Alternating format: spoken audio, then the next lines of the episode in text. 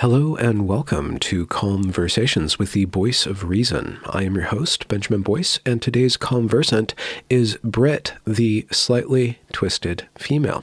She has been working around women's reproductive health and advocacy for breastfeeding and other things concerning women and babies, and she's also been advocating more and more strongly for women's rights as they've been encroached upon by the question of what is a woman and the way that the definition of woman is being changed to accommodate not women. She's a very spirited individual, and I had a lot of fun speaking with her. So, without further ado, here is Brit, the slightly twisted female. Since I was in my early 20s, I started off as a community doula where I worked with teen moms, um, you know, moms in, in a variety of different sort of vulnerable places and then i became uh, i worked towards becoming a home birth midwife. I worked in the philippines at a high volume birth center in Taytay Rizal um, and which we served women in, in really abject poverty um, using low tech resources.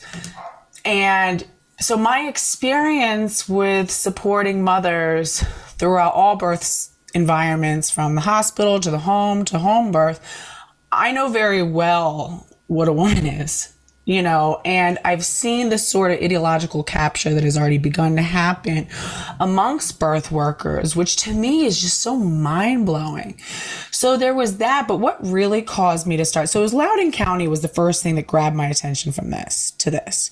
All right let's You let's know- explain that story because there's been Sure. recent developments of that and i was never uh, totally cognizant of all of the details of that. I know that the story was picked up by the Daily Wire, and it might have Right. been handled a little bit ideologically, but then the left leaning mainstream media ran with the narrative that it is a right wing scare uh, event.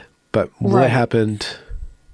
So, and the crazy thing is, is how much that it's not and how much it's been, you know, verified. So basically there was a non-binary or gender fluid student, uh, who had been in one school district and was expelled from that district for sexually abusing a female, uh, peer and you know i think on school grounds as well i believe and so it was a very hush hush sort of thing and they shuttled him kind of quietly you know shuttled him to another school district with no you know notification to the community uh, of what had happened and uh, around this time the school board had voted to make the bathrooms gender fluid um, so that Is do They they, have still special cus- custodians to mop up all that gender fluid? I, I would hope so. I hope so. Do you get hazard pay if you have to deal with gender oh fluid? I know this is like where we are. It really is. It's where we are, and you know, and it's it's it's like ridiculous as it is, dystopian as it is. There was a 15 year old child, a, a girl, who was cornered by this other student who we now know has a history of, you know, sexual like a, a conviction how whatever that means a conviction amongst like the school community was determined that it happened was expelled from school cornered this girl who he now has access to the bathroom and this is the one thing that they said you know never happens will never happen. It's you know it's it's hysteria.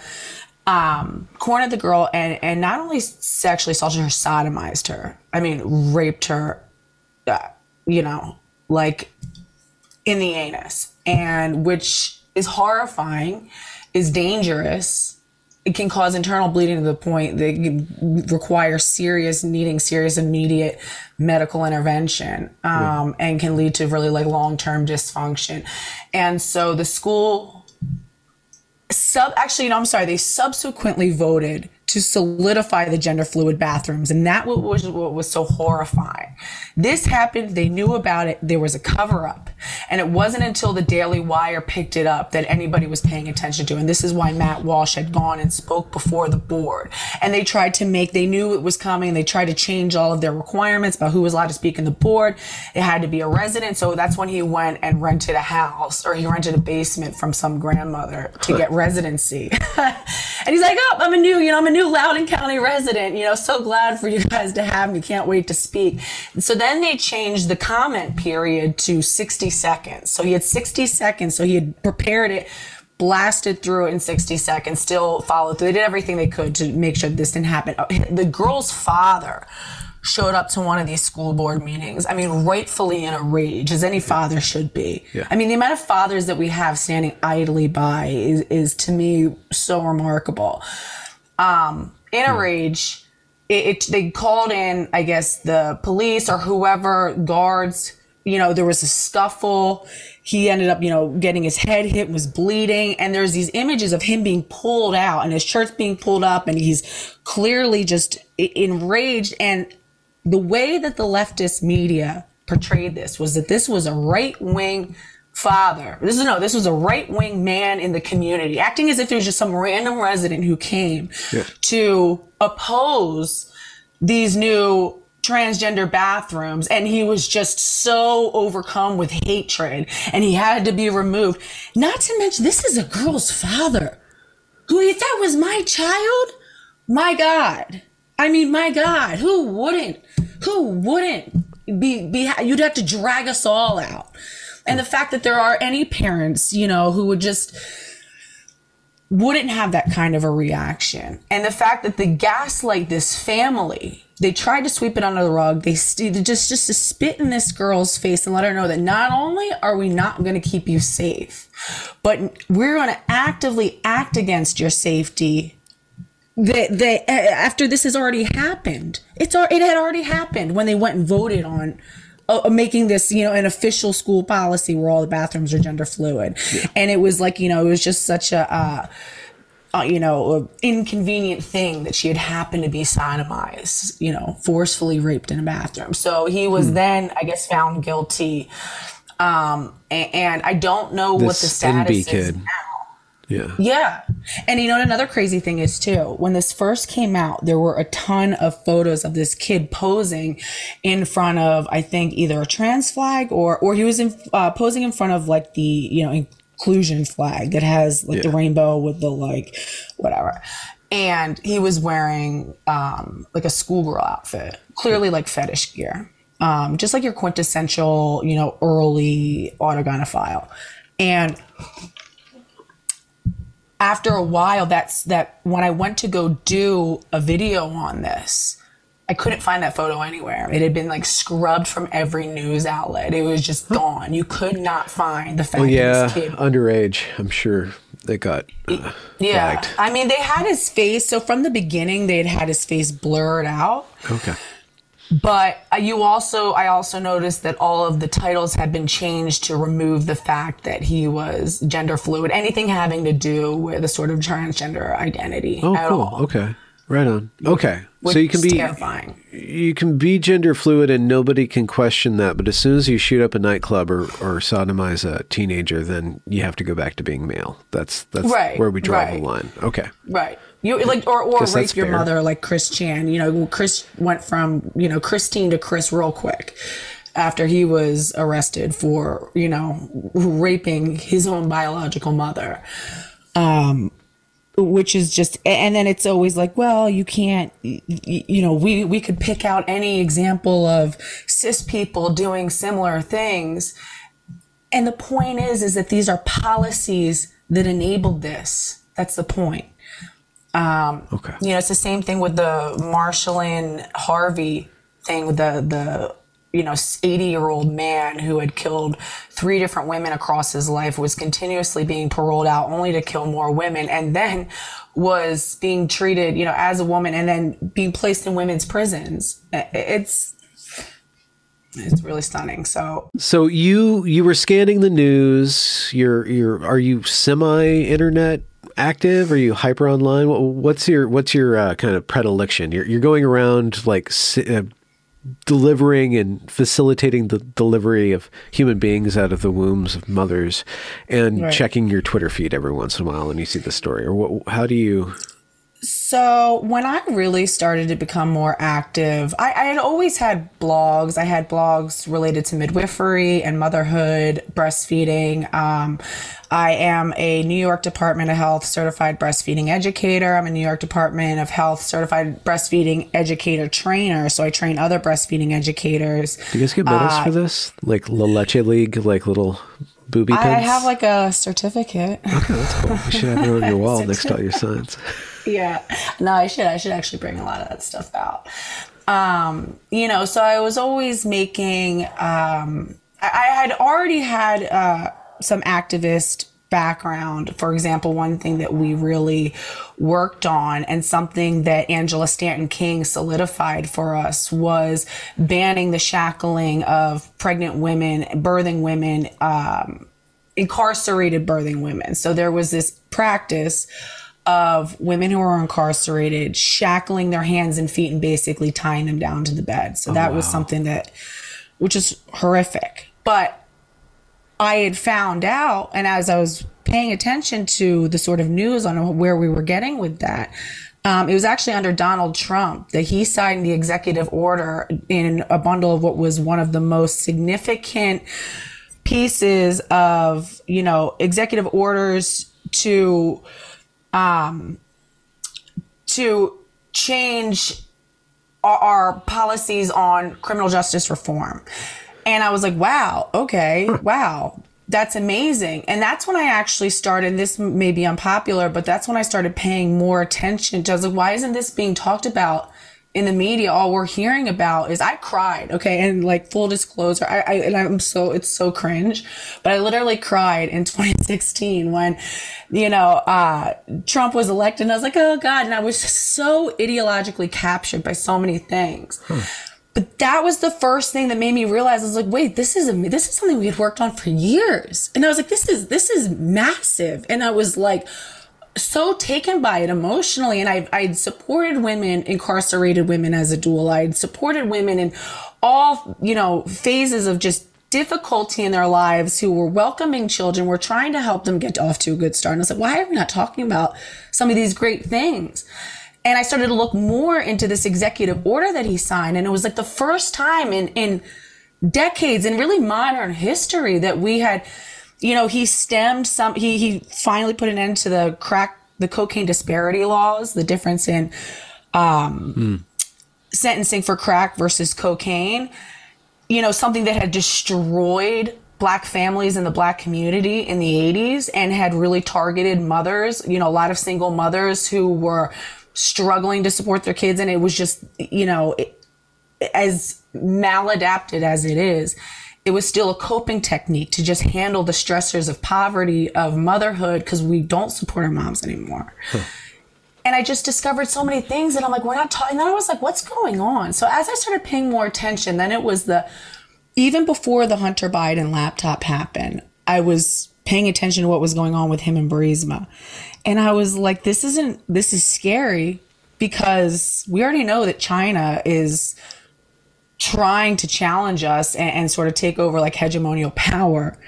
So why are, are there all these shady, you know, backdoor deals happening with these officials in our government. So I, I, I posted about it and I'd started a um, Instagram and I was like, you know what? I'm going to post about it. I've already lost so many friends on my regular Instagram for posting about it. Let me just make like a separate one that's like for this sort of stuff.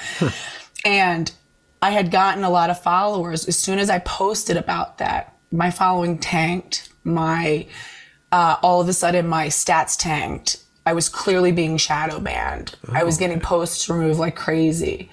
And I was like, what the hell? Huh. It's scary. Okay. It's and so scary. what's this Burma thing? I, the Burisma. Burisma so, thing. Uh, yeah. So it's like it's basically a President Biden had used his sort of foreign connections to place his son at the head of a major international corporation um, I think God, I, God, I can't remember which uh, okay. what country was this in the is. East or in the uh, Eastern? It's like Europe? Middle East. Okay. Yeah, like Eastern Europe. Yeah. And um, it was a major conflict of interest, you know. And and I mean, we know Hunter Biden. I actually went to school with Caroline Biden, who is Joe Biden's niece. Um, she was a year ahead of me. She was like in my friend group, and it's funny because I actually didn't realize that was his. I was like, oh, oh, sh-, like, oh. God, that's his niece. I don't know why. Like, it never clicked. My friend Morgan's like, yeah, and I was like, oh, ew. So she was really close with Hunter, but it's like he is so clearly not qualified. And it was like he was just this sort of scumbag. And, and all of it was, you know, validated when the whole uh, laptop came out. Okay. But you so know, you, you picked up on that. And had you been like, what's your political like before then are, are you kind of just into international politics or what what was your tastes before yeah so I graduated from Carnegie Mellon University in Pittsburgh, and I had a double major in electronic and time based media. So um, I was doing a lot of like animation, 3D modeling, um, you know, web design, video editing, things like that. And then I had my other was international relations, and I, I had a concentration in Latin America and Spanish speaking countries. Um.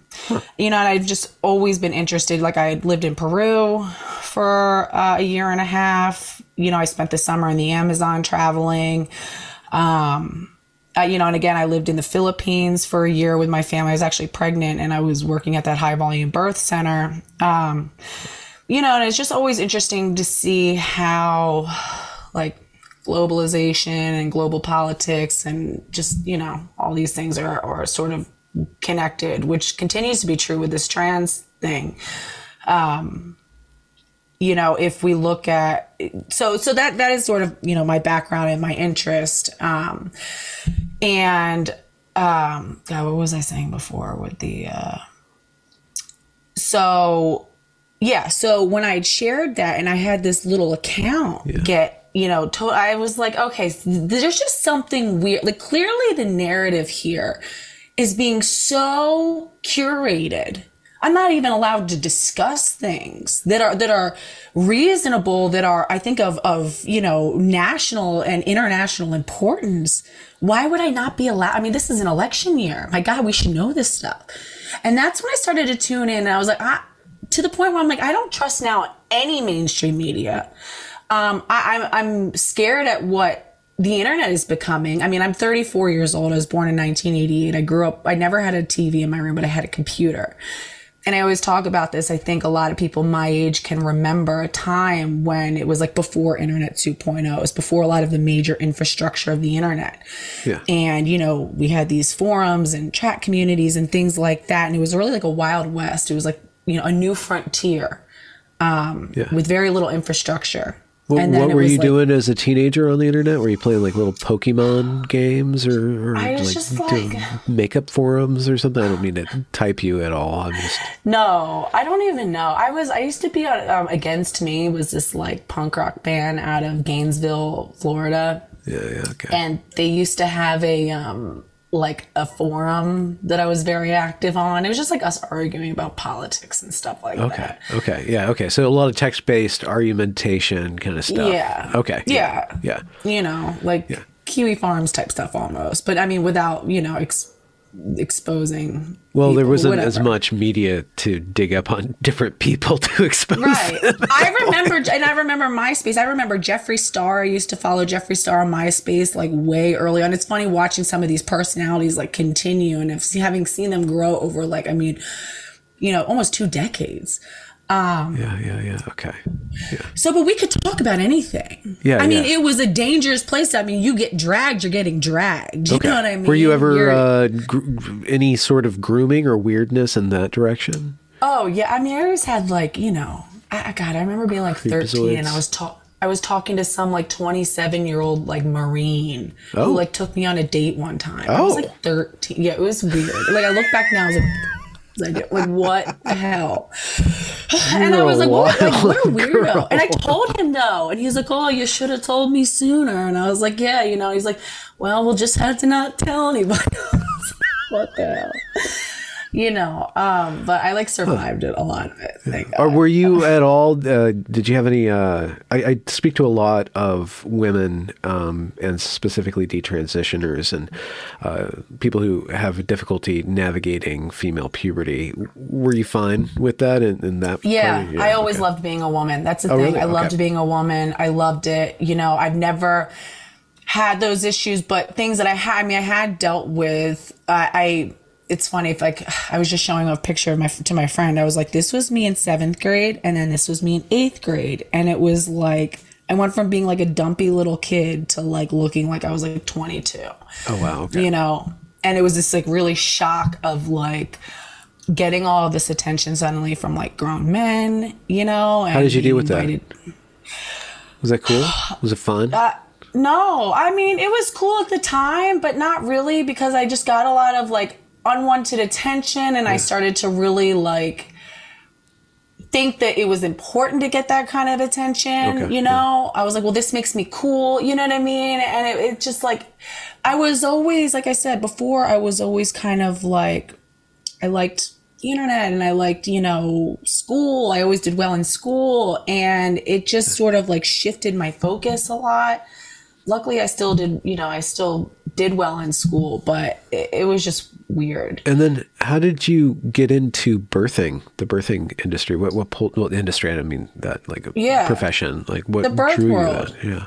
The Yeah. birth world. How? What was your gravitational path into the birth world? So I had my first son. So I got pregnant my last semester in college. Um, and so I. 23, you know, 24?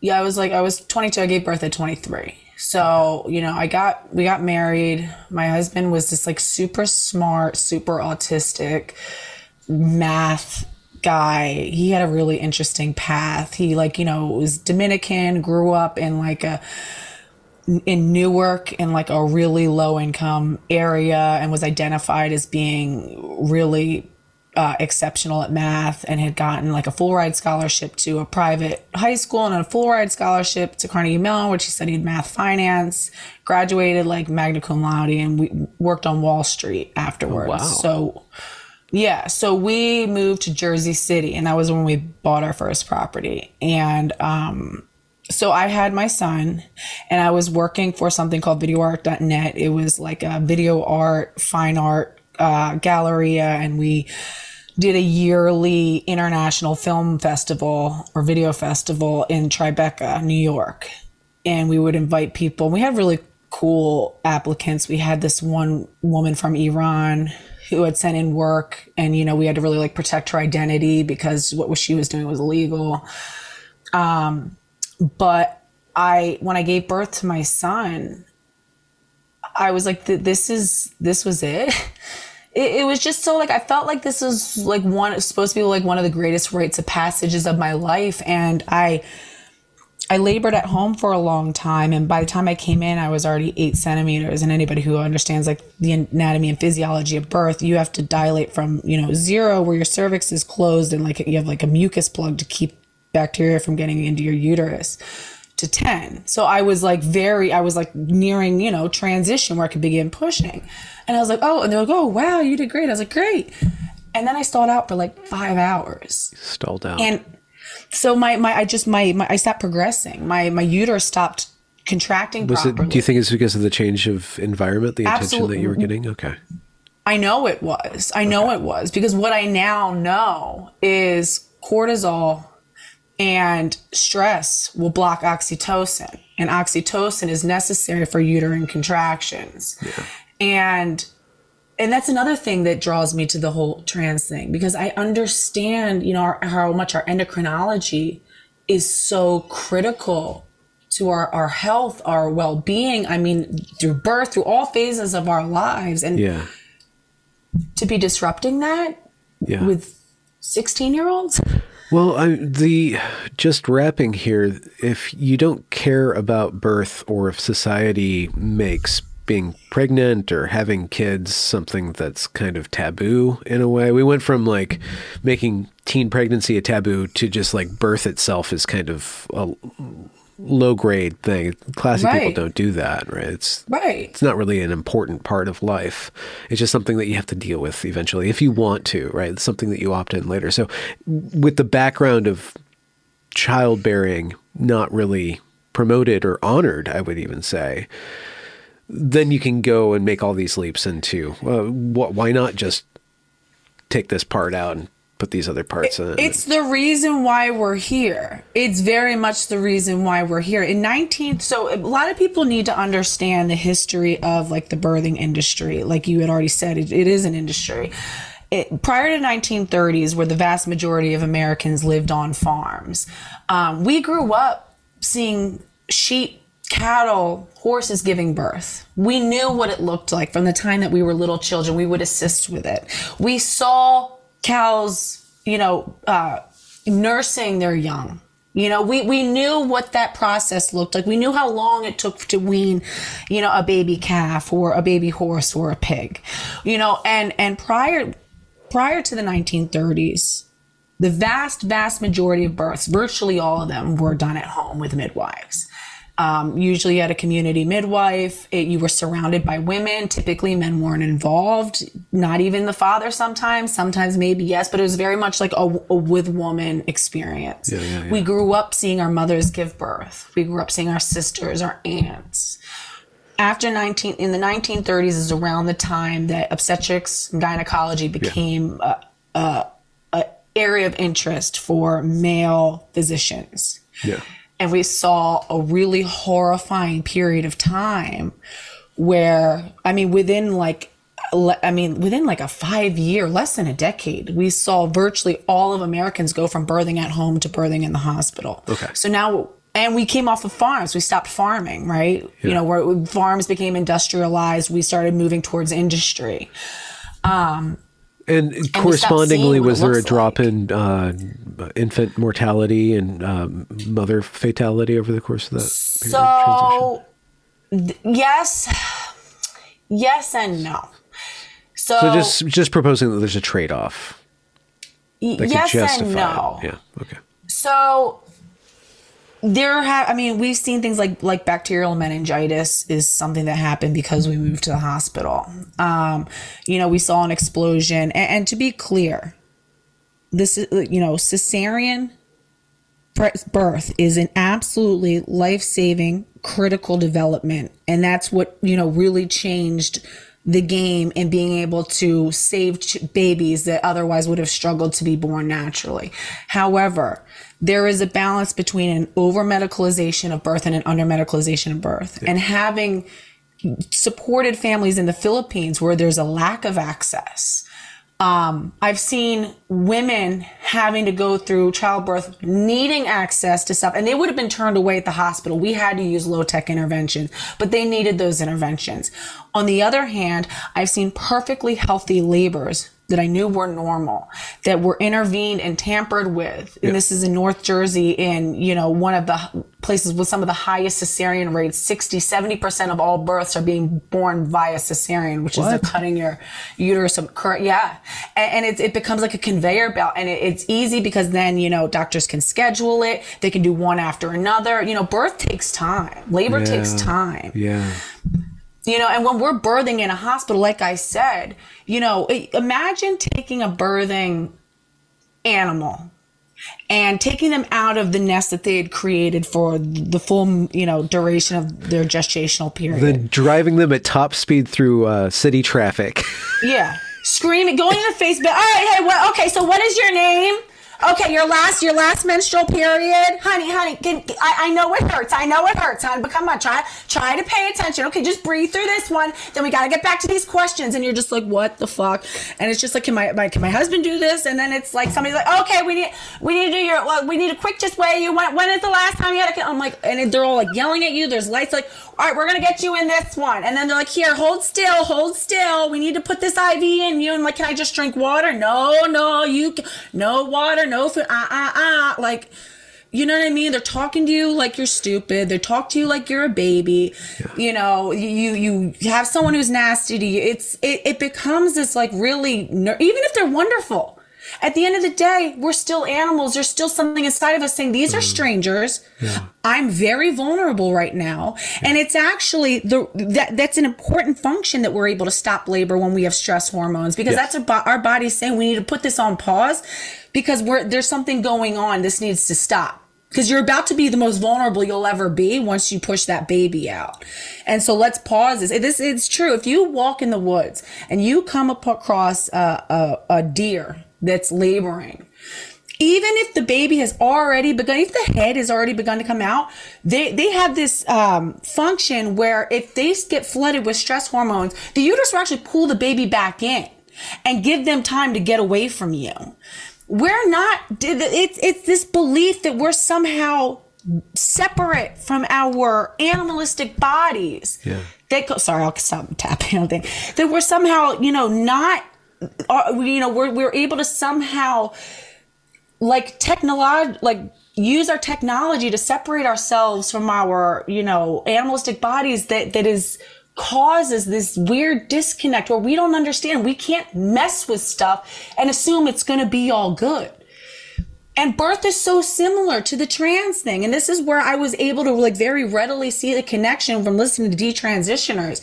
I know the, the orchestra of hormones in childbirth is so complex it is not something that we can recreate. It is something that our bodies have developed for hundreds of thousands of years to perfect.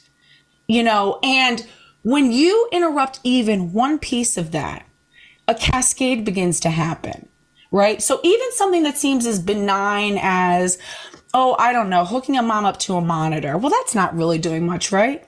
But now you're restricting her movement. Okay, now she can only go as far as whatever the monitors are going to allow. Yeah. And a lot of times you're trying to move or whatever. They'll come, oh, sorry, honey, we hear the beep. We got, we got to fix this. Try to stay. You can move around, but just try not to go too far from the. Oh, okay, I'm, I'm sorry, my bad. We have developed to have huge heads. We cannot just sit and push a baby out. We must move and rotate and allow this corkscrew motion for the baby to come out.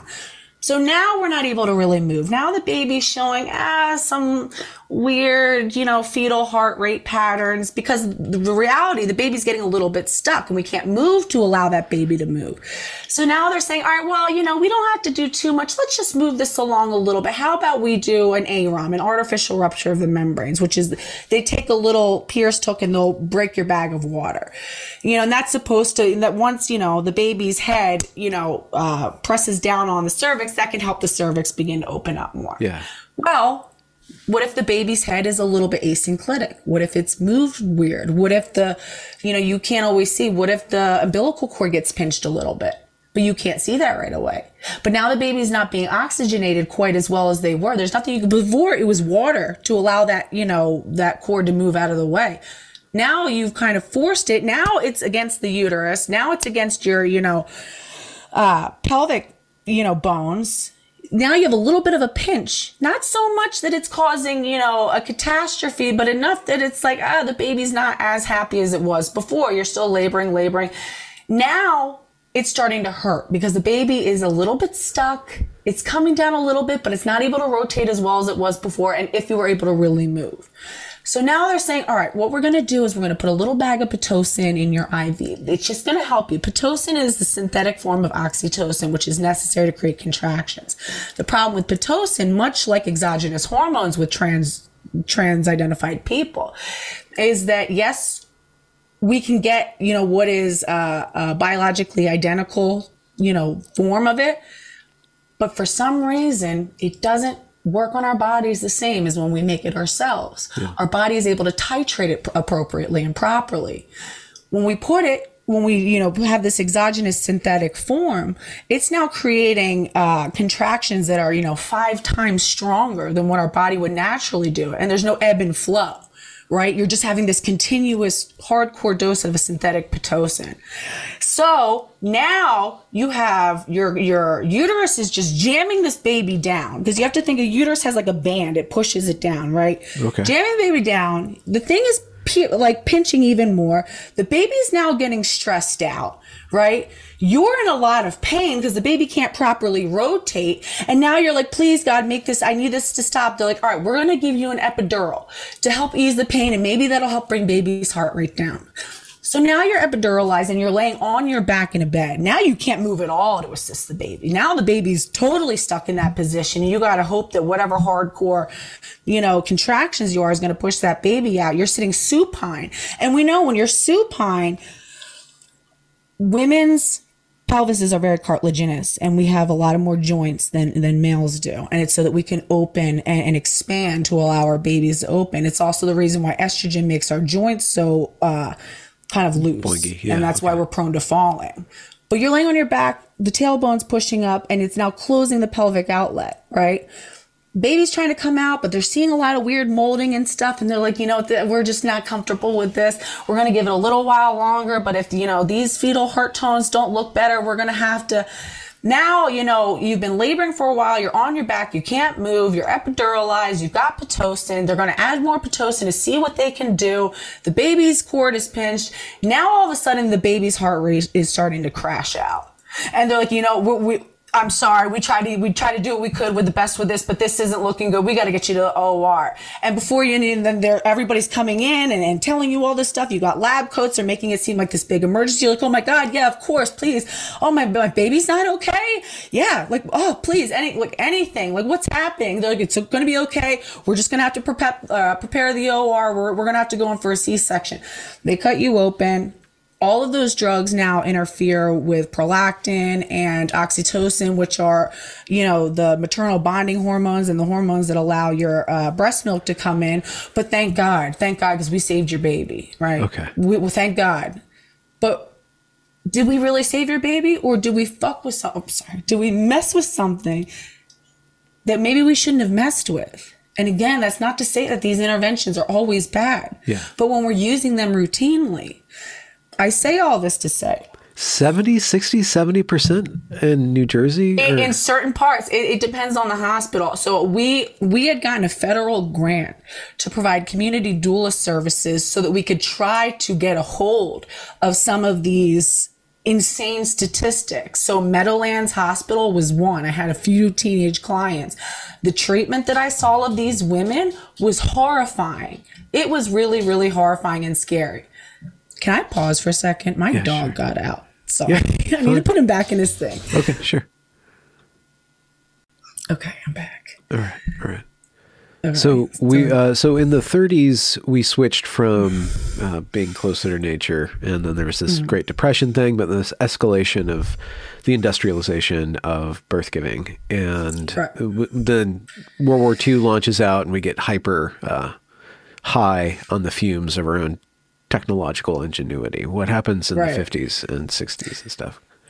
Right. So in the 60s, one of the biggest developments that we had. So, you know, we have first wave feminists. So we're going from a feminist perspective. We have first okay. wave feminists with feminism, which was about, uh, you know, the early industrial revolution, which is about uh, securing the right to vote, women's suffrage for women right? And then once that was won, then it was just sort of like feminism kind of just like cooled off. There, you know, felt like, okay, we had gotten this big thing. So, as you mentioned, then World War II happens.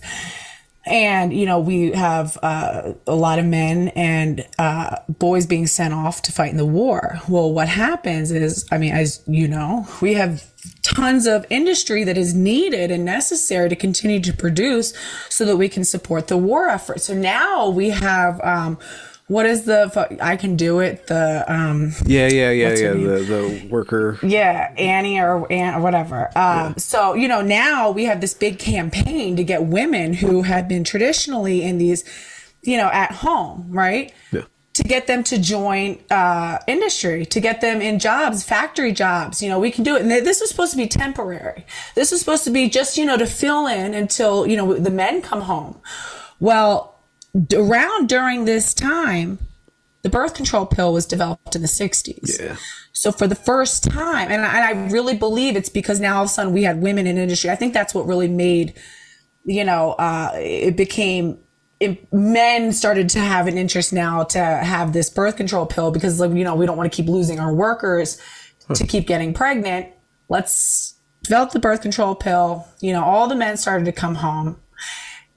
But a lot of women were not too keen now on going right back home. Yeah. I mean, for the first time in their lives, they had some financial independence. Yeah. They weren't having to ask their husbands husbands for an allowance, um, and they could uh, control their own fertility. You know, I said, no, we don't, we don't, we don't want to rush back home to cooking and cleaning and raising kids. You know, we maybe we don't even want to have kids. You know, or or if we do, we want to be able to do things first you know, so it was this first time that women felt. So that's when the second wave really started.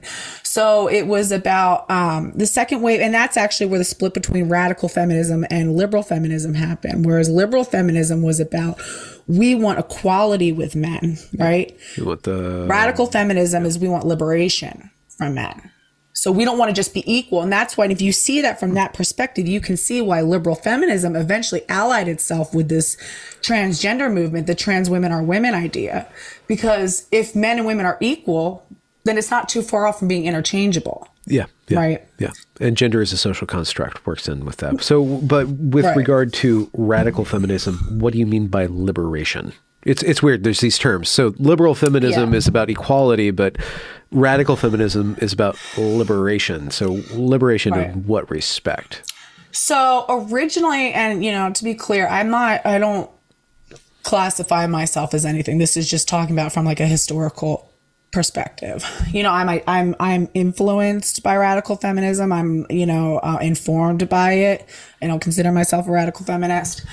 Um, just because I don't like the way that they deal with mothers. I don't like the way that they deal with families in general. Um, but so radical feminists really focused on abortion access. So when they say liberation from men, it's abortion access, it's access to birth control, it's liberation from us as sort of almost chatels, you know, uh, yeah reprodu- like reproduction brood mares, right? Yeah. You know, and also uh, liberation from marriage. It's you know we don't have to be married. You know, it used to be that women were like the de, pra- de facto property of men, so you were the title of you was handed from father to husband. Yeah you know, and they wanted to just break out of that entirely, that construct entirely. They really focused on abortion access, whereas liberal feminists and liberal feminists have done good things. I mean, I think it's so easy now. It's like we we see them as like a pro okay. pro pornography, sex work, all this sort of thing. Yeah. But liberal feminists focused on equality in the workforce,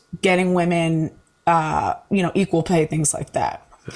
But it was this split um, wow. So isn't isn't it kind of problematic? I know this is I'm I'm I'm. Uh, every word is a possible cancellation of me, but and, and I just got through a cancellation. I need to only have them every three months. But isn't isn't the focus on? I just again, if you start to enshrine abortion as a goal, it becomes yeah. a sacred thing. And then that right. changes your relationship to your power, your reproductive power, right? You start to see well, all of it. You start to see yourself living in the shadow of your reproductive uh, capacity rather than living in the light of that. Right. Reproductive right. capacity. And then everything is a transaction of consent. Does that not lead to one consenting to not be a woman anymore, trying to figure out a way to.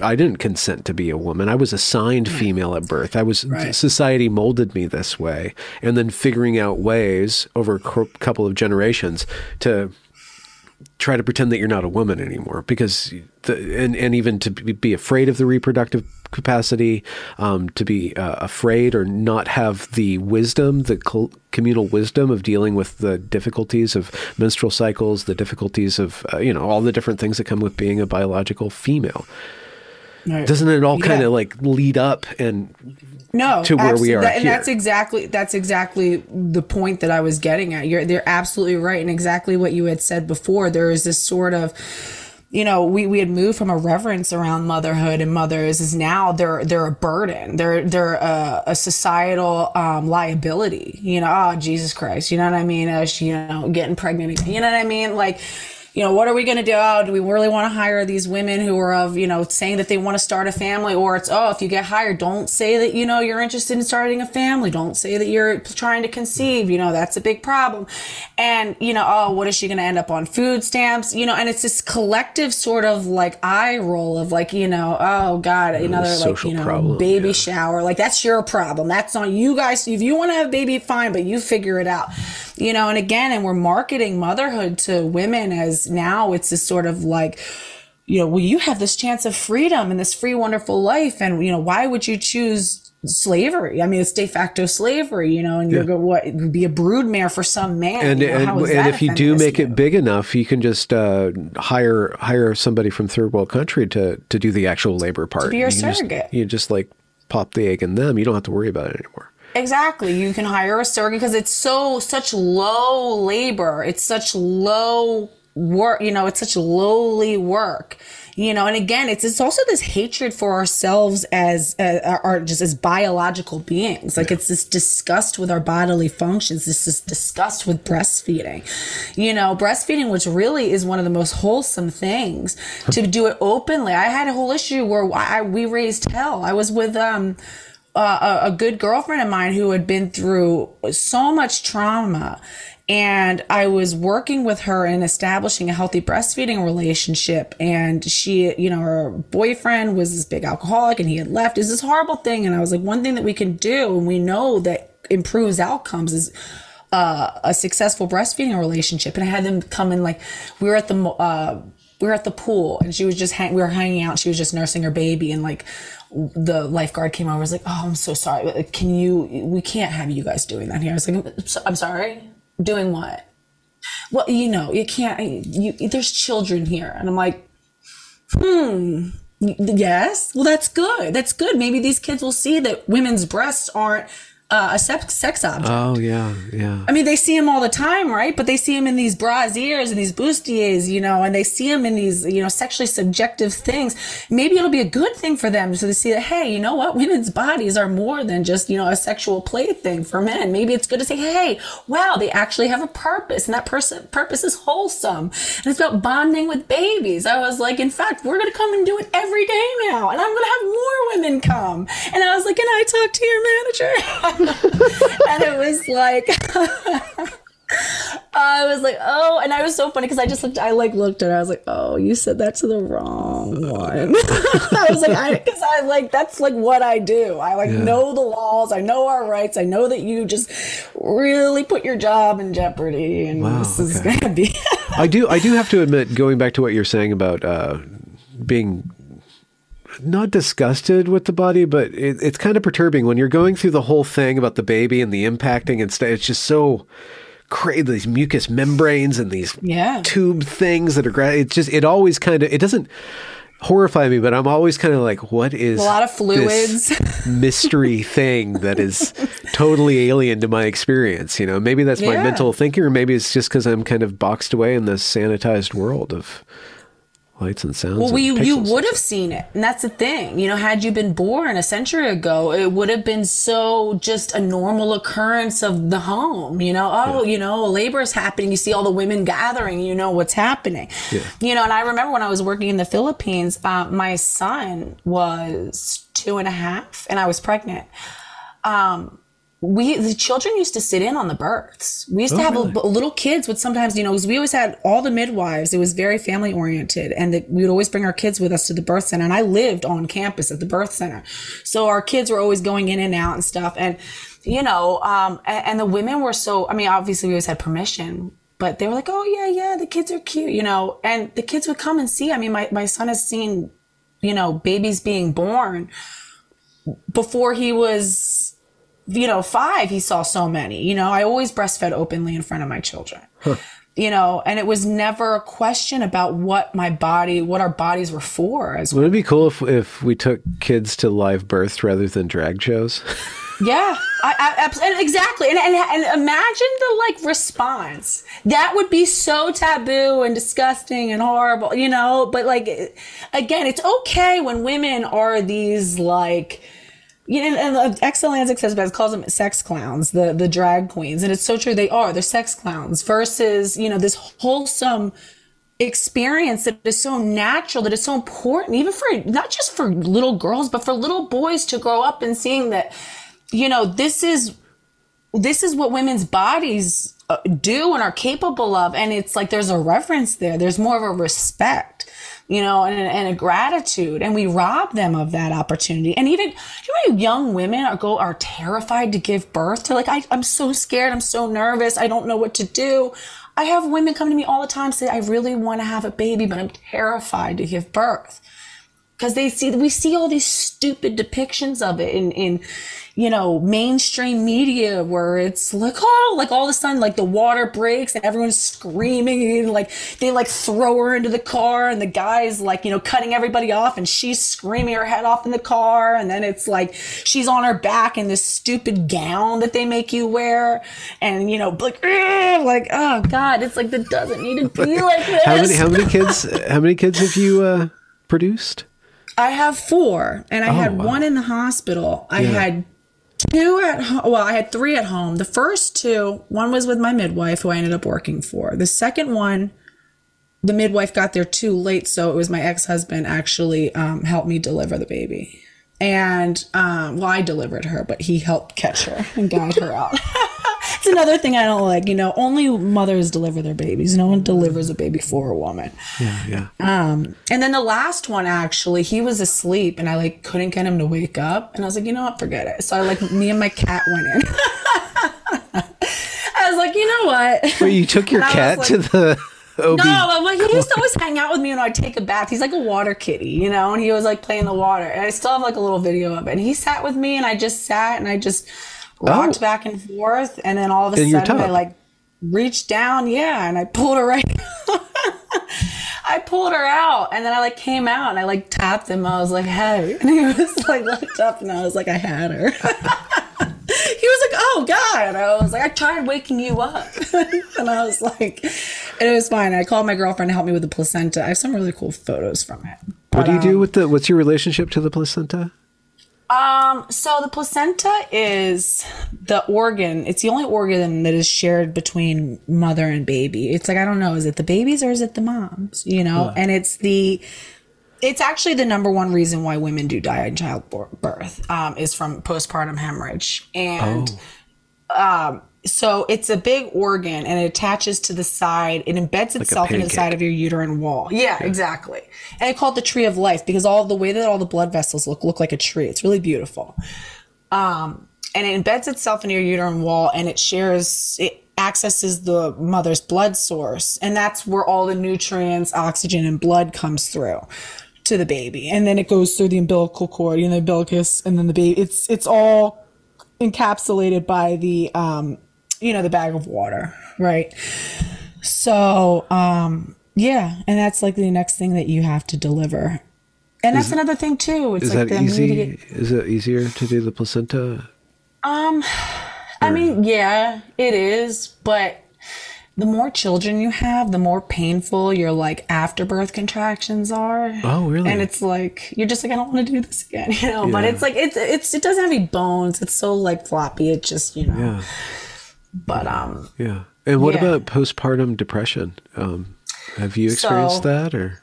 Yeah, and I think postpartum depression has a lot to do with um, messing with our hormones. Our our like I said, our bodies are so beautifully constructed. They're so beautifully constructed and they've been constructed across you know hundreds of thousands of years and and breastfeeding is a ma- major protectant against uh, postpartum depression. You know, it simulates oxytocin, serotonin, um, and a lot of women who don't have the support they need to breastfeed. I luckily did, but it's also uh, the nucle- nuclearization of the family. It's not normal. It's not like I said when we were all living on. Uh, farms we needed to live collectively i mean it was such a big job you know yeah. so we had so many hands now with the rise of the industrial revolution we had more income we had more disposable income we had more material wealth we could have, we didn't have to live with our extended families we could have a husband and a wife and a home with our kids. And, and that's all wonderful, but it's really bad for moms. It's really bad for kids. It's really bad for husbands. I mean, it's bad for mm. men too. Yeah. It's too much. Yeah. You know? So, with that said, well, I mean, we can go into the trans activism, which is one thing, but that is just fighting decay. It's not establishing a return to some sort of values that are more in line with our natures and our needs as human beings. Um, have you done any advocacy towards like family stuff? Yeah. Is that one direction that you've gone in? You know, or? well, so I work with, you know, when I was working with families, and I'm not doing birth work right now because, um, you know, I separated from my ex husband and I really depended on him because, you know, I'd be on call 24 hours a day. I would have to drop whatever I was doing. I mean, I've missed so many major holidays and stuff. I would just have to get up and go. So it's difficult for me to do that now. Um, but I, you know, when I'm working with families, I, I just really believe that, like, if we can, it's hard. It's hard. You know, the most that I can really do is get mothers off to a good start. Yeah. Have them not be, you know, too many mothers are starting off motherhood being traumatized by their birth. Like that's their first entrance into motherhood is being traumatized by their birth, not being well supported, you know, and then just like, okay, you know, good job. See you later. Go home, you know, and you're just home alone with a baby. And you're like, what the, like, what is going on? You know, um, struggling to breastfeed and all that sort of stuff. It, it's, but it's such a huge, complex. Yeah, it is. Okay, well, thing. then returning back to you said earlier that you didn't have support for breastfeeding. What what I did. You did. Okay. Well, I did because I was so plugged in with other birth workers uh, and other women. You know, what does generally that had, support look like then? Just like, is there like uh, just understanding what's going on, or understanding like the psychology of it, or like the process? Is it not that intuitive, or is it? It, you know, it's it's it's psychological. So so for my first time I was breastfeeding, it's getting around the fact that our breasts are not sexual. And it's this like when I would have to leave the house, I almost dreaded leaving the house because I'm like, God, if he wants to eat, what am I gonna do? I have to like pull my boob out. Like, is it gonna be this whole thing? I remember I was out one time and I like found this little like like uh bench somewhere. I was like, oh, this is perfect. Like no one can see me. And I was like trying to cover up and it was all awkward. Yeah. And then I like he kept pulling the cover off. I was like, all right, well, no one can see me. Literally, like two minutes later, some school let out, and it was like 50 million like teenage boys walking. I was like, oh my god! I was like crying. oh no! I know. I was like, God, kill me. I was so stressed out, and I feel so bad for myself now because it's like, why did I feel that way? So then once I got it under control, then I like really didn't give a crap. Then I was like cavalier about it. I was like just like pulling my boob out anywhere. Like I didn't, you know what I mean? But it was good. And it's like huh. a lot of people would complain about we, sh- you know, we also fought to um, advocate so that we could share birth photos and breastfeeding photos on Facebook. We not used to not be able to share any of that. Okay. Now yeah. you can share a lot of it. And the whole point was we don't get women don't grow up seeing this stuff anymore. Kids don't grow up seeing this stuff anymore. It's important that they see that this is normal. Yeah. It's important that they know what this looks like, that it's okay. You know, and I would make a point to go if I saw another mom like struggling, I'd make a point to like sit near her and breastfeed and be like, it's okay. Like we got this. We can do this. okay. Yeah. So huh it's hard. I've had, I've literally had um, moms call me crying saying that they ended up having to give their babies a bottle because once you give a baby a bottle, you start to the the relationship starts to break down because the bottle's easier and it requires a different set of muscles for the baby to drink from a bottle than a breast. And once you start they, they start not wanting the breast anymore because it's so much easier to get the milk out of a bottle. Yeah. It requires more work on their part, which actually helps protect against obesity too. There's a whole bunch of stuff. Oh. But she'd call me crying, being like, my husband's ex wife flipped out on us because I was breastfeeding in front of their older son. They had a seven year old son. So she was remarried to her and saying, you know, you're not going to, you know, be a pervert in front of my son. You know, if you're going to breastfeed, you need to go upstairs. Da, da, da. Like basically, you know, saying that she was sexualizing her son. Yeah. By breastfeeding his little brother in front of him, which it's like, uh, Yeah. know, there's a lot like, going on so in that story. There's a lot going on in that story. There's a lot there. It's a transhumanism, though, but that's how this really also the work that I'm doing now okay. is really, you know, going, you know, looking at this trans thing. What you said is exactly right. The trans thing is not so much the issue itself; it's it's a symptom of the issue. It's a symptom of our disconnect. And, and you had brought up a really good point that I wanted to speak to, talking about even with the abortion thing. You know, I, I am, I do support women's right to autonomy. And I kind of think it's a little bit weird that the GOP is like so against it because it's like, aren't we supposed to be for like small government? But I also understand when it's treated as birth control. This it's treated as birth control, not even just birth control, but when it's just treated as like, oh, well, you don't have to get pregnant. So why would you ever? You know, we've given you all these options to not get pregnant and to, you know, destroy a pregnancy, you know. So if you choose it, that's on you. That was a choice that you made and that's selfish. And now you need all these resources to raise a baby and we don't want to deal, you know what I mean? Hmm. And it, it's also this idea that like we're not building families anymore. We're just having these accidental pregnancies and then hmm. building something around it.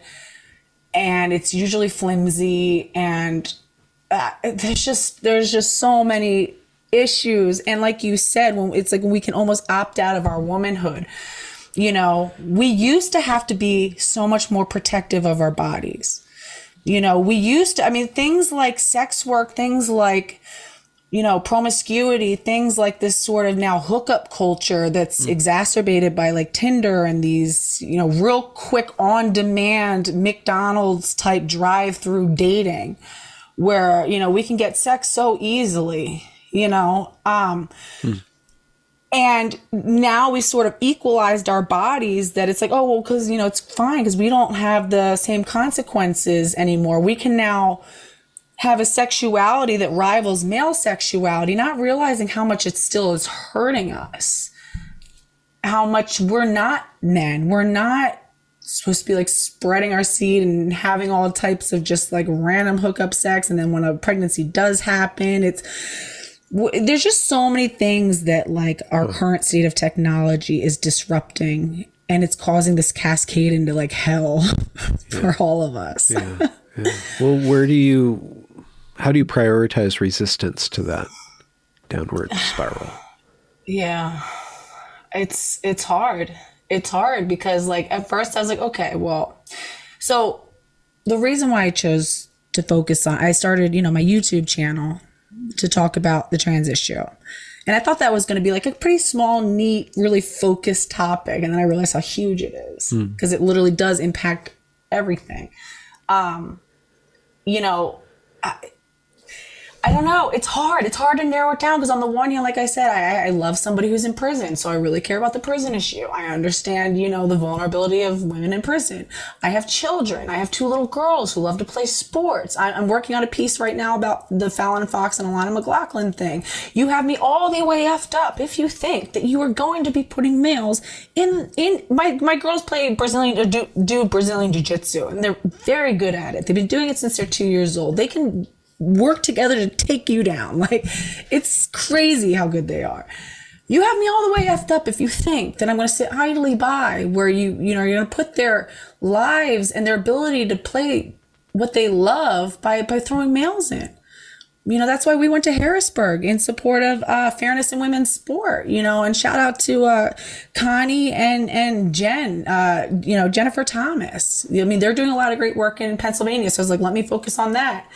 But then it was like the two women uh, at Edna Mahan Correctional Facility were impregnated by trans identifying male. And I frequently have, um, you know, this person that I really care about call me from prison to tell me all about, you know, the policies related to trans identified males in his prison and so I really cared about that. So now we're right now planning actually in early March. And if anybody's on the East Coast and interested, early March, we're going to be doing a, demonstration in Trenton in front of the Capitol building uh, to just sort of protest the Edna Mahan Correctional Facility and give voice to those women who had been locked up with full bodied males. Yeah. Two were impregnated.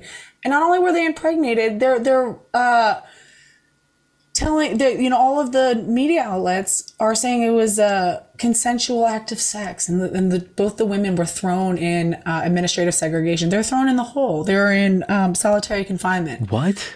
early pregnant yes yes. It, it is sick. So they were raped and then thrown in solitary confinement for punishment. Yeah it's it's Was sickening. The so was the male uh, punished? they were quietly, yeah. Well, he was put in the hole and then quietly transferred back to a men's prison with as minimal fanfare as possible. You know, and I and I say this to say my good friend had lived with me uh, for two years. She actually just recently moved out to move in with her boyfriend, but um, she had been like locked up a few times for like petty things, and she had told me a story one time that you know she used to be addicted to heroin and um, you know so it was a lot of like drug related whatever. And the women's part of the jail the county jail was like really overcrowded. So she was on a bottom bunk. They had another girl on one of those boats like a cot and they had a girl on the top bunk a woman on the top bunk. She said one day they were like laying in bed and all of a sudden she felt this like shaking of the bunk. And she was like yo knock it off. And but then she kept doing it and she stood up. She's like, yo, I told you, what are you doing? She said, literally, as she stood up, the girl like rolled off. She's like, what the, it's like tried to catch her. Fell like this. She said instantly knew she knew she died on impact. It was like, it wasn't, she was like, oh my God. And she, they like looked at her and the way that her head was, they were like, knew that she was de- dead. Okay. And they were like, so they're like banging on the gate, like scream, like, guard, help, help. Like our, our roommate. Turns out this, first of all, this girl was uh, withdrawing from from benzodiazepines, which causes seizures. We know causes seizures, and it's actually state protocol. You are never supposed to put them on top bunk if they're still withdrawing, detoxing from benzos. So that should have already been a lawsuit. Bang on the thing. The guard comes over, takes a look at her. Still, like we think she's dead. We don't know what's wrong with her. Like we need help. Like look at her. Like she's not moving. She fell. Da da da da. Like totally upset. And then he's like, "All right, I'm gonna get someone to come through." They waited three hours with a dead body on the floor till somebody came by to get her. I say that to say, in the case of the Edna Mahan Correctional Facility, we're talking about consensual sex, right? So you're putting the the male who impregnated at least one, if not both, of the women was about six foot two, two hundred some pounds looked just straight up looked like just a man. Huge hands, big broad shoulders. The one of the women who was impregnated was like five five. You're in a small, tiny cell with this man. He's fully intact. He's about 30 years old. He's sexually frustrated, and he also has a history. He's in there for a homicide. He murdered his foster father. His foster father and he's coming on to you and he wants to have sex with somebody and he wants to have sex with you. So what are your options? What are you going to do? Hit the bell? We already know they come by, they don't care. They're not rushing to come help you. We know that. What are you going to do? Fight them off? You're 5 5. Or option number three is you just grit, bear it, and get through it. You acquiesce. You try not to like, you know, be too showy. You try not to do anything or change in front of him, anything that would turn him on. And when he comes on to you, you're just like, okay, go, go. Fine. Yeah, sure. I'm into it too. Like, this is great. Please. You know, what else? What are you going to do? They don't care. They don't care. They are able to get away with so much stuff upstate, especially when you're upstate. J- at least at least in county jail people are coming in and out all the time. It's easier to like go talk to you know people who are like oh guess what's happening? Da, da, da, da. a lot of people who are there upstate are there for you know they got numbers. They're doing football numbers. They're doing 10 15 20 years 5 years. There's not as much turnover so you don't have as much communication with the outside and they're monitoring your phone calls. So you sit there and complain and we already know when you complain, suddenly your, your, your commissary isn't coming in. Suddenly, oh, you, you needed clean sheets. Oh, we, sorry, we ran out. Suddenly you start having a whole lot of problems. I already know when you start calling and complaining. So these women who had been there for years already, already know what it is. How are you going to say that's consent? And I thought we cared about black women. I thought we cared about Hispanic women. I thought we cared about criminal justice reform. But I guess not. We care about the know? underdog. and the underdog is that poor man.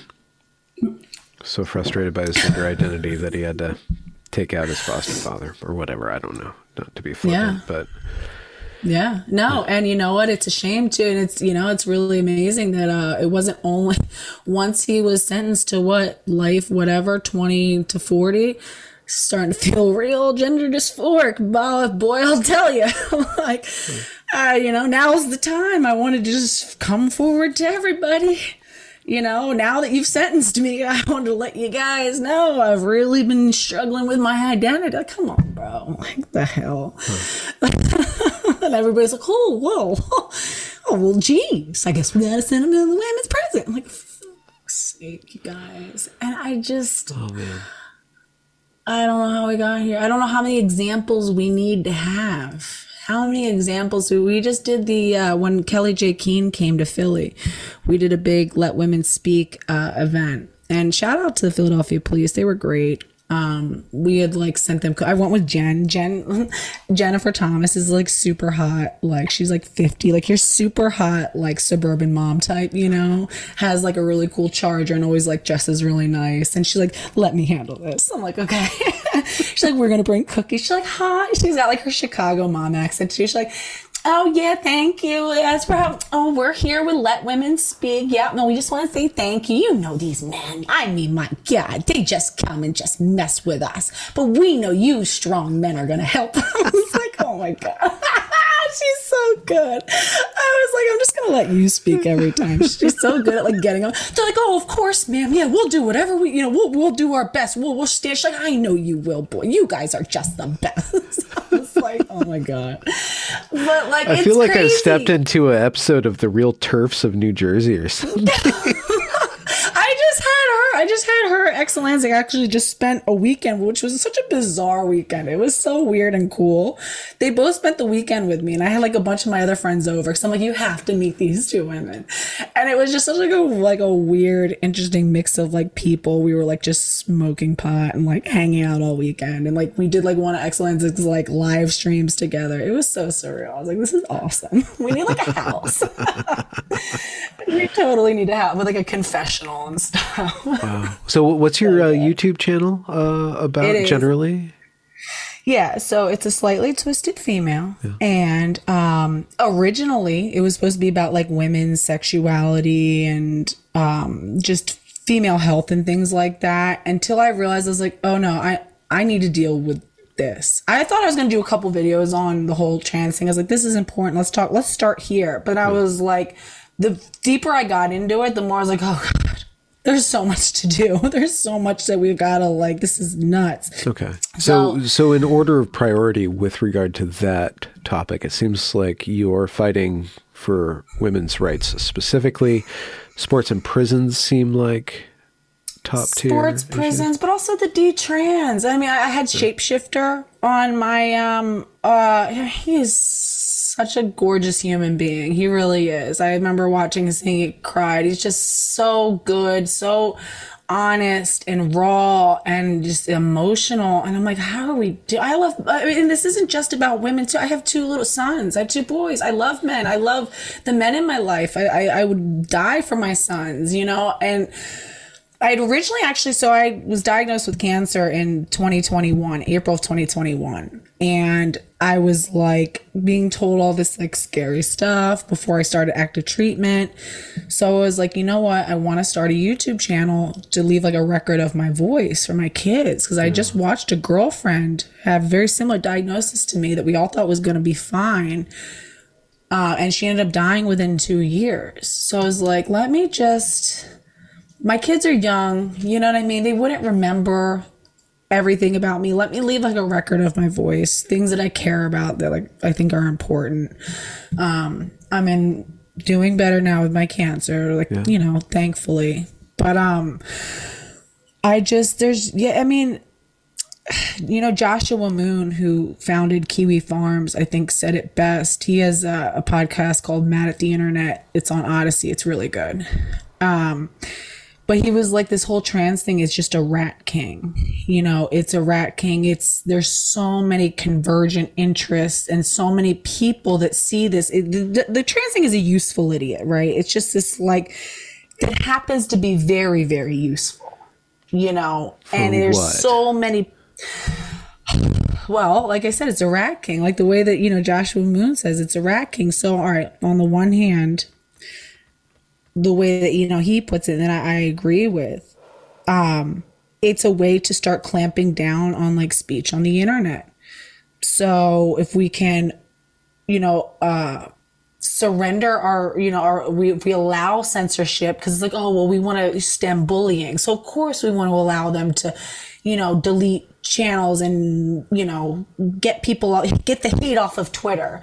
You know of course allow them to do that. Give them that right you know? And they're like great now we can really like start to control what people are allowed to say. You know what i mean? It's sort of like during COVID, we allowed them to suspend the United States Constitution and Rule 600, right to a speedy trial. Like that's a constitutionally protected right that we actually suspended on the, you know, if we can scare people enough, if we can make them feel like this is such a critical thing, then they'll hand over their rights, of course. And then it's also, you know, the medical industry that wants to trailblaze some new way to make, you know, money. I mean, look, you have lifelong medical patients you're creating. If you can get them early, get them on puberty blockers by 10, Yeah. SRS by 20 something. I mean, yeah, it's there's so many different things. There's so many different interests in this. You know, You- pe- people making money off uh, social media by showing their transitions and stuff like that. So, You could do a breastfeeding channel. I'm sure there, there's an Yeah. audience for that. yeah, yeah, but I'm not breastfeeding anymore. My kids are too old. You're done. You're good. I'm done. I'm not. I, I did my Wow. dues. Four Yeah. kids though. That's that's a commitment.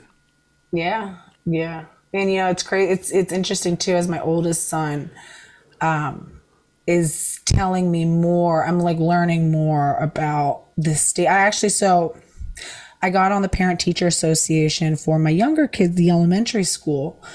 And then I got on for the middle school too. And so now for the middle school, they had offered me a position as like the liaison for the school board for the Parent Teacher Association. And I was like, I'll take it.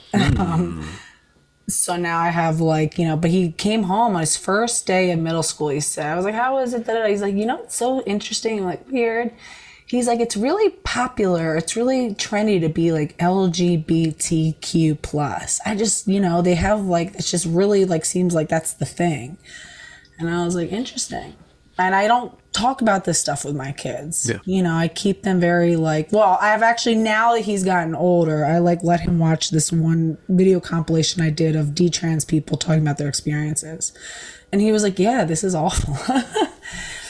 but it's just ubiquitous now. Yeah. It's ubiquitous. Yeah, It's crazy. Yeah. It's uh yeah the the uh, stats on Gen Z I think like thirty percent of them or twenty percent of them are in this nefarious category of coolness or spicy straightness or whatever you know and Yeah. actual- All all sexualities are valid unless you're super straight, in which case you're like a hate group. like, oh um, my god. I I'm sorry I'm gonna have to we're gonna have to wrap up in about ten minutes or so. yeah, that's I have a question. This might be improper, but I'm just curious. I can't peg your class. Like it seems like you you have a your bandwidth of class goes. It, it, it you go because you, have connections with the sorry the c- criminal class, right? But then you're like this jet setting college educated highly informed medical kind of Yeah. class I know, I get that a lot. I people are like, I figured out like you're white trash. That's what it is. Well, I was like, yeah, you got me. I had someone say that to me. They're like, ha, I knew it. I was like, oh my god, you got me. You're so right. No, like my my boyfriend grew up. He was like literally from like the crack era. His mom was addicted to crack. He was. uh you know, I mean, we've been together for like five years now, but he's um, so this is not like, but he's uh, he grew up in North Philadelphia, grew up in the Philadelphia foster care system. By the time he was like twelve, was like working for drug dealers in the area, and that's very common with like children who don't have family there. They get kind of sucked into that drug trade and used for all these horrible things. And that sort of, you know, kicked off his whole. I don't know. I just, um, I don't know. I like people. I like, you know, I speak Spanish, so I, I don't know. I just like interacting with a lot of And different. whereabout did you grow up? Uh, so I grew up in the greater Philadelphia area. Okay, Philadelphia. Okay. Yeah, yeah. You know, and and Philadelphia is such an interesting, crazy city. It's dangerous, but I love it. I've been to, I've lived in many cities. Philadelphia is still one of my favorites. It's a very complex city, um, but it's so rich. It's just it's crazy though. It's sad what's going on. It's really bad though right now. Yeah. Did you guys just gonna do? is crazy. Oh, really? Okay. Is this where the? Bad. F- I'm really bad. I'm so stupid. Is this where the Fetterman guy is from? Yeah. Okay. Yeah. Yeah. Which you know, I, I he the one thing that I do like about him is um His aesthetic. He, he was voted like one of the ten most fashionable uh, Congress people. why because he wears like, what, have- like hoodie tracksuits. He wears like all gray tra- like he wears like he wears like prison attire, doesn't he? That's like what my boyfriend has to wear. He I wears think like yeah, I think it's kind of just the aesthetic there. It's kind of worker Yeah. worker type. Yeah, I mean, Bees. hey, I guess I that's know. what's up. Oh well, he's doing well for himself. So Well, I yeah, I mean, yeah, he's uh, probably be running with Kamala Harris for the uh, for Oh, Joe Biden seat. I wouldn't, I wouldn't put it past them. But um, so what's what's what's going on in your future for your channel? What what you, you're gonna have a demonstration in March? You said. Yeah, so I I kind of do I like straddle between street activism, like boots on the ground. I've gotten more, you know, it was like I said, shout out to um, you know, Connie at CNN Han on Twitter. She's at C N N H A H N. So plug for her. She's amazing. She was the first person who like found my channel. Was like, oh, you're in Pennsylvania. We've got to get you. And then also um, Jennifer Thomas, and she's at uh, let's see, R E V Rev Femgen, R E V F E M J E N N, or one N. But follow them. They're great. And anybody who's in you know. Uh, the Northeast, who's anywhere near Philadelphia, wants to get involved in street activism, boots on the ground stuff in Pennsylvania, Philadelphia, Harrisburg, Pittsburgh. Those are some great people to follow. They kind of pulled me in, so it's just a mix between, you know. But like I said, I have a um, background in video editing. I, I edit everything off of my phone on like a free software. Wow. So it's kind of crappy. It could be better. um, I'm able to make do. Yeah, yeah, Everyone yeah. complains about the audio levels. Apologies. Uh, yeah. But, audio is very important. So Yeah. Might- might I just do. I just do. I like you know. I, I sometimes I'll do like news stories like Redux. I'll follow Redux, and sometimes I'll just do. um you know, like portraits, like Dylan Mulvaney. I did a Jeffrey Marsh one. Um, I did one of Buck Angel, a few other people. So, you know, stuff like that. yeah. And and what what's going to be uh, the topics going forward for your YouTube Yeah. So I'm right now, like I said, I'm working on a piece about Alana McLaughlin and um, Fallon Fox. So they are two military trained men who were the first openly trans identifying, transgender, trans identifying males in MMA. Fallon Fox, um, broke his opponent, Tamikka Brents, broke her skull in the first two minutes, which should have put an end to men competing against women then, but didn't for a host of reasons that I hope to explore. And then Alana McLaughlin, who was a former Green Beret, which is like an elite military. I mean, that's one of like the most elite force special forces that we have in you know American military and is competing against women. It's just dangerous. It's it's very dangerous. I think I saw some photos of that second person, uh, like He choking has like pink out. hair. Yeah, yeah, yeah. And He then was actually really hot when he was like looked like a man. I was like, "What are you doing?" But like, I was like, "Why?" like, come on. Well, he wants to look hot for himself. There's Yeah, a bunch yeah. of psychology going on in there. Like a whole lot. Yeah. Yeah, yeah, yeah. Yeah. And so that that essay is going to be a video. Is that what you're saying? Yeah, so I'm gonna do like you know I usually do a long video and then I break them up just so that it's not Okay. too long. Yeah, I know it's a living okay. hell. Yeah. Why don't know, you just like, use why- your computer? Maybe we're talking on a phone right now. Because I'm always because I have four kids. I'm always like I literally will be editing like in oh, grocery shopping. Oh, like wow. I'm literally editing everywhere. Like I'll edit in like the car line of like picking my kids up. You know what I mean? It's the only way I can have it. Everyone's like people have accused me of like, oh, you must not you like pay attention to your kids. I'm like, I can assure you, all my kids are very high functional, very high performing kids. They're they're in above math. I'll have you know, on a roll. And the Carols do jujitsu and they like beat people up. So I just do it. That's why I just have to do it off my phone. I get you. So I get you. yeah. Brit, you are you were a comet coming out of nowhere. I did not expect this. Uh, the, the amount of uh, passion that Just you a have. For, lunatic. Just a little bit of a lunatic. That's all. you know, I, I enjoy that. I it, you know, breaks the mold and, and, and inje- injects a lot of uh, energy into the conversation, which is yeah.